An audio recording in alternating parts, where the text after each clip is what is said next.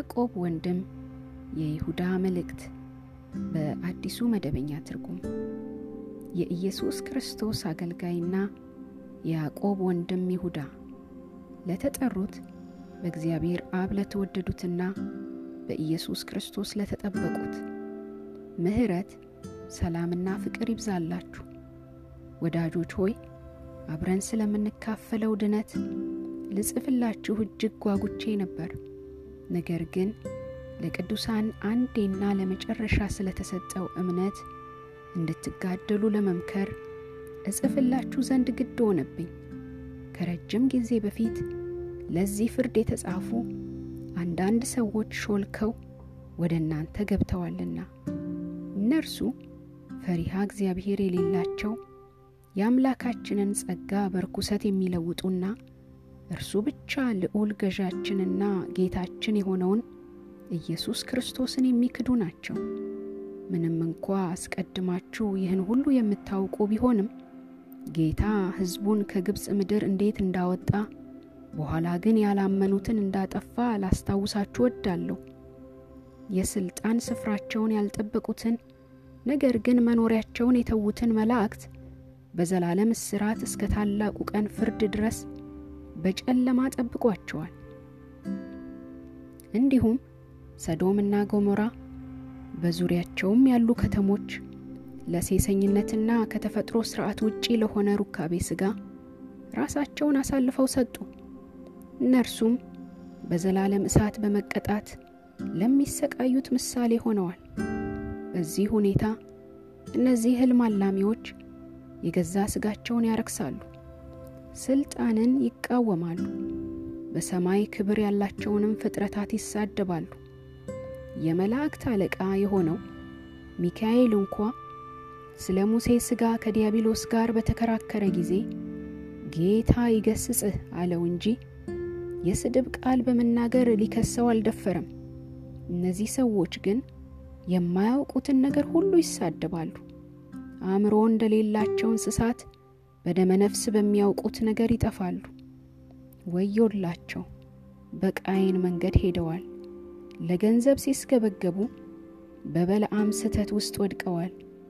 በቆሬም አመፅ ጠፍተዋል።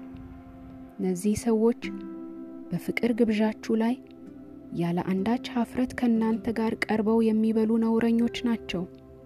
ደግሞም ራሳቸውን ብቻ የሚመግቡ እረኞች ናቸው። እነርሱም በነፋስ የሚነዱ ዝናብ የሌላቸው ደመናዎች ናቸው። በመከር ወራት ፍሬ የማይገኝባቸው ከስራቸው ተነቅለው ሁለት ጊዜ የሞቱ ዛፎች ናቸው። የነውራቸውን አረፋ የሚደፍቁ የተቆጡ የባህር ማዕበል ድቅድቅ ጨለማ ለዘላለም የሚጠብቃቸው ተንከራታች ከዋክብት ናቸው። ከአዳም ጀምሮ ሰባተኛ የሆነው ሄኖክ ስለ እነዚህ ሰዎች እንዲህ ሲል ተንብዮአል። እነሆ ጌታ ከእልፍ አላፋት ቅዱሳኑ ጋር ይመጣል። ይህም በሰው ሁሉ ላይ ለመፍረድ እንዲሁም አመፀኞችን ሁሉ በክፋት መንገድ በሰሩት የአመፅ ሥራና በክፋት በእርሱ ላይ ስለተናገሩት የስድብ ቃል ሁሉ አጥፊነታቸውን ይፋ ለማድረግ ነው። እነዚህ ሰዎች የሚያጉረመርሙና ሌሎቹን ሰዎች የሚከሱ ናቸው። እርኩስ ምኞታቸውን ይከተላሉ፣ በራሳቸው ይታበያሉ፣ ጥቅም ለማግኘት ሲሉ ሌሎችን ይክባሉ።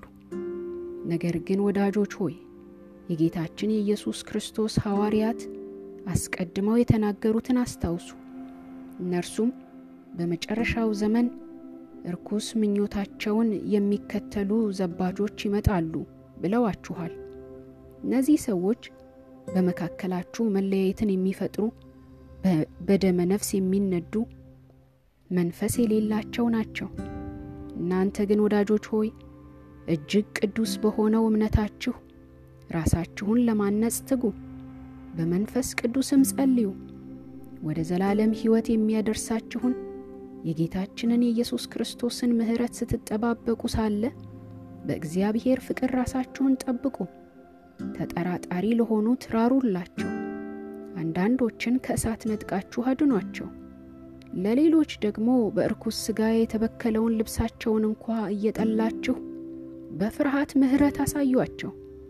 እንዳትወድቁ ሊጠብቃችሁና ያለ ነቀፋና በደስታ በክብሩ ፊት ሊያቀርባችሁ ለሚችለው እርሱ ብቻ ዳኛችን ለሆነው አምላክ በጌታችን በኢየሱስ ክርስቶስ በኩል ከዘመናት ሁሉ በፊት አሁንና እስከ ዘላለም ድረስ ክብር፣ ግርማ፣ ኃይልና ሥልጣን ይሁን። አሜን።